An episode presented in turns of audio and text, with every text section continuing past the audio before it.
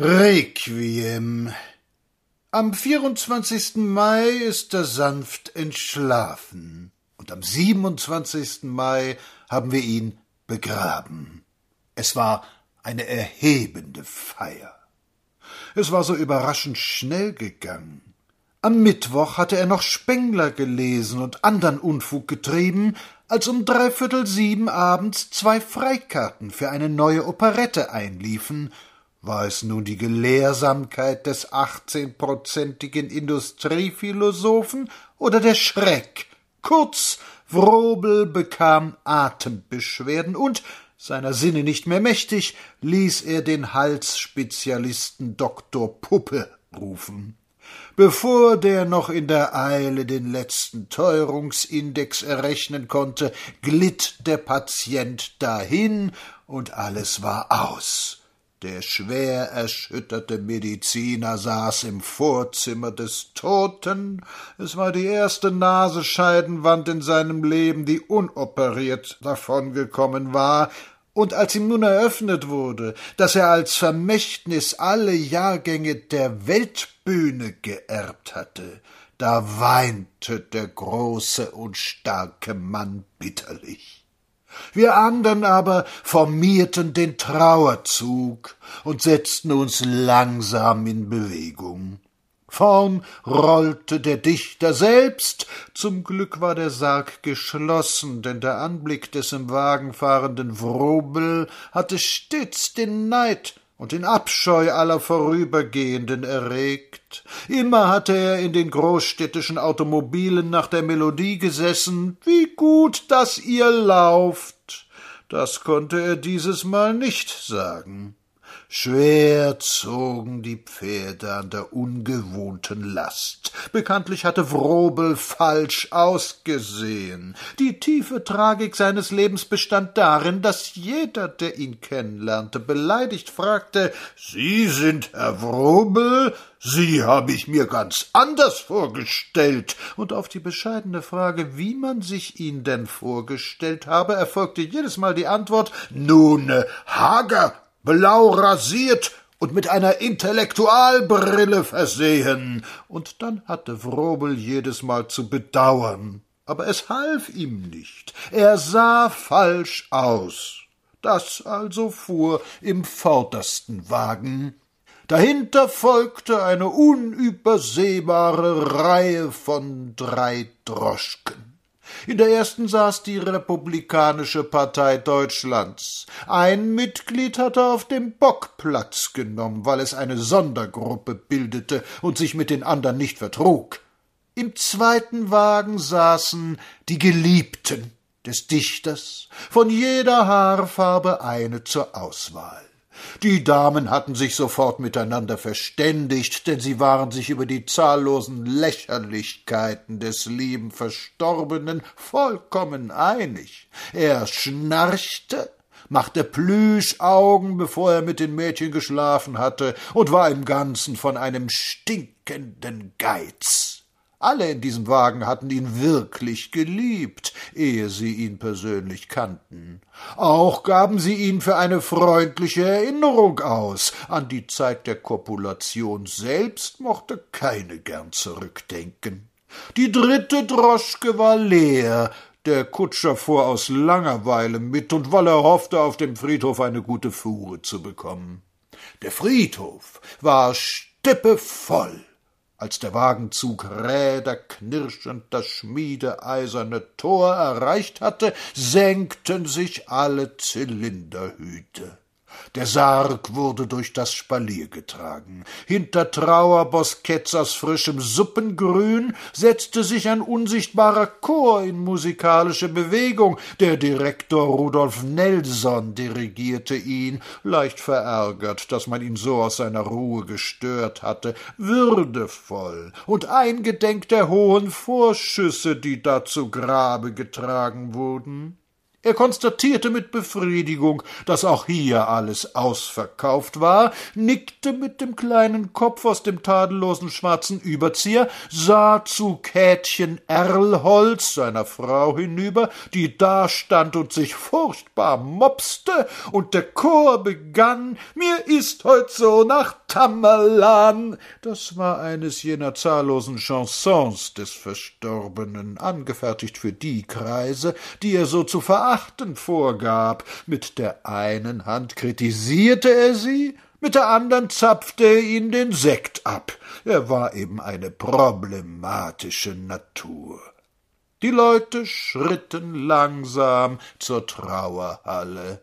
Unter den Erschienenen bemerkten sich unter anderen Herr Pallenberg, Frau Massari, der gefeierte Emil Jannings, der wie alle vernünftigen Leute gegen Begräbnisse eine schwere Antipathie hatte, aber gefasst war, aussah wie ein trauernder ägyptischer Koloss und dachte Mensch, wenn ich bloß erst wieder zu Hause wäre zwei Zeitungsherausgeber, die dem Verstorbenen für alle seine Arbeiten zusammen so viel Honorar gezahlt hatten, wie ihre Autofahrt nach dem Friedhof kostete, kleine Damen, die sich in Rheinsberg hatten verführen lassen und dem Toten dafür dankbar waren, obgleich der gar nichts davon gehabt hatte. Mit einer Hand in der Hosentasche Georg Bernhard, Claire Waldorf, Paul Grätz, der sein wirklich ernstes Gesicht aufgesetzt hatte, denn er war meiner, und der in guter Haltung daherschritt, weil er der einzige Berliner Komiker war, weit und breit.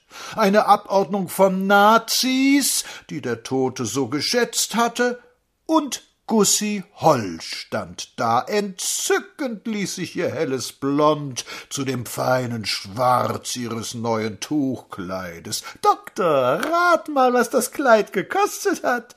Aber der Doktor konnte es ihr nicht mehr sagen.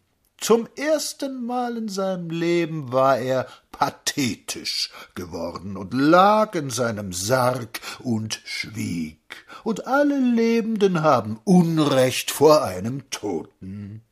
Die Republik hatte einen amtlichen Vertreter geschickt. Das heißt, eigentlich hatte der bei Wrobels Begräbnis gar nichts zu suchen, sondern er war ausgesandt worden, um namens der Reichsstelle für die Förderung deutscher Gebrauchskatzen zu dem Tode des Oberförsters Karnowski sein amtliches Beileid auszusprechen.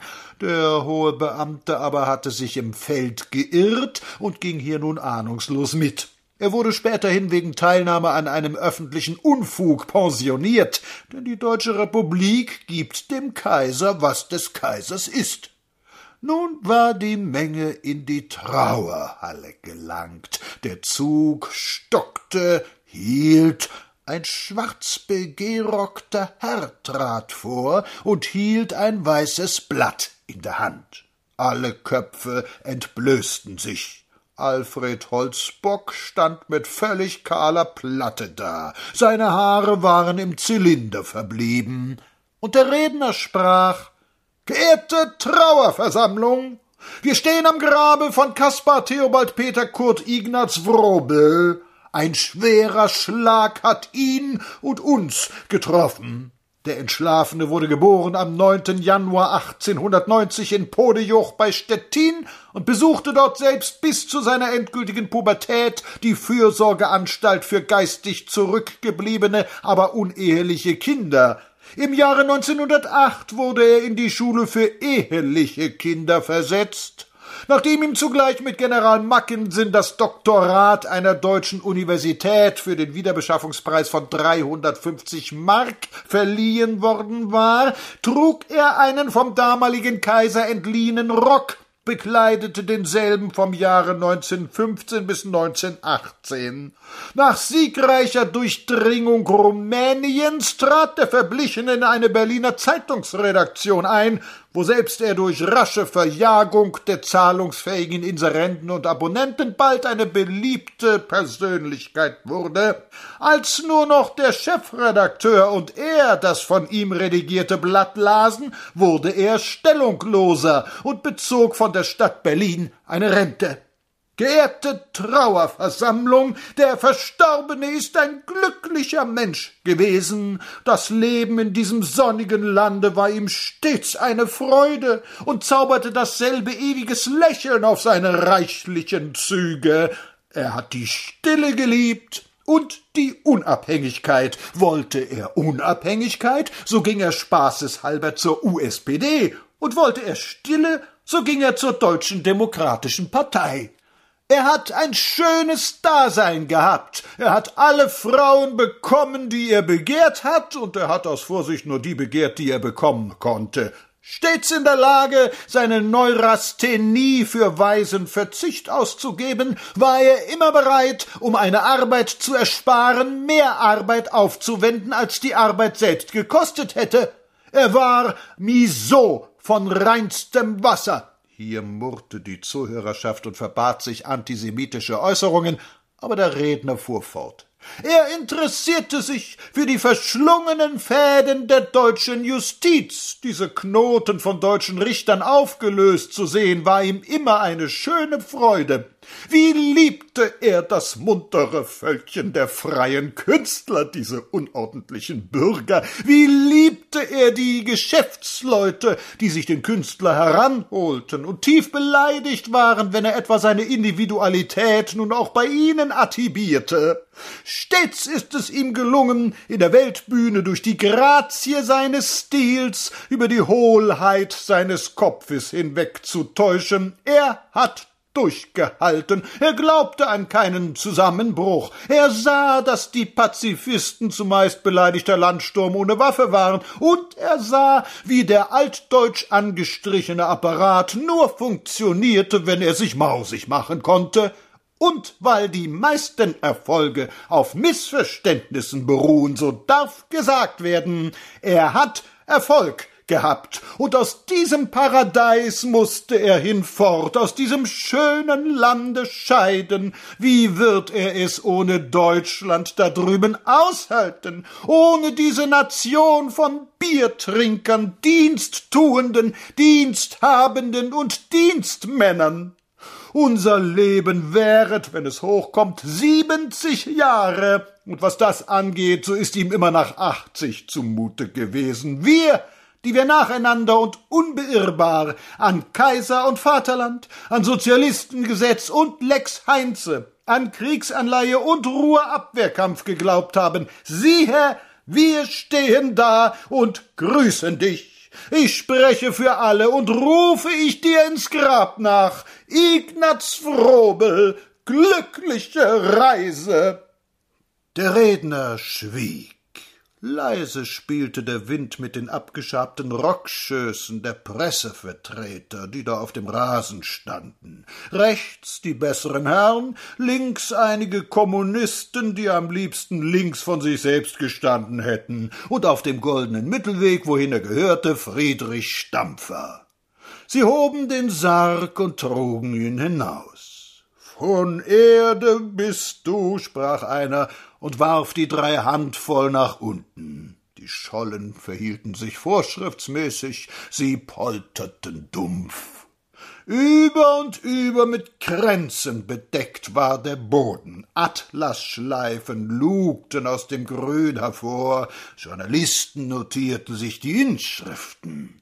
Seinem Ehrenmitglied der Verband Berliner Absteigevermieterinnen dies war mein lieber Sohn, an welchem ich wohlgefallen habe, Jesus Sirach 42.1, Gustav Noske. Tausend Tränen, abzüglich 20 Prozent Freiexemplare gleich 650 Tränen vergießt der Drei-Masken Verlag. So lagen da viele schöne Kränze. Das Trauergefolge zerstreute sich. Die Nazis gingen in ihren Club, wo sie beim Spielverbot neuen Operetten und Filmstoff aus dem Begräbnis schöpften. Georg Bernhard organisierte in einer Ecke eine Tarifvereinigung der Totengräber. Die jungen Mädchen hielten die von Mama gemopsten Spitzentaschentücher vor die Augen und fuhren dahin, sich wiederum verführen zu lassen. Und Pallenberg, Massari, Jannings und Holl, nicht ungefilmt gingen sie davon. Noch einmal trat Claire Waldorf an die Grube, sah hinunter und sagte mit heiserer Kehle Komm, Ruff! und trat ab, um aufzutreten. Der Friedhof war leer, der freundliche Schein der Sonne fiel auf den granitenen Grabstein, mit dem sich der gute Ignaz Frobel rechtzeitig eingedeckt hatte. In silbernen Buchstaben stand da zu lesen Hier ruht ein goldenes Herz und eine eiserne Schnauze. Gute Nacht.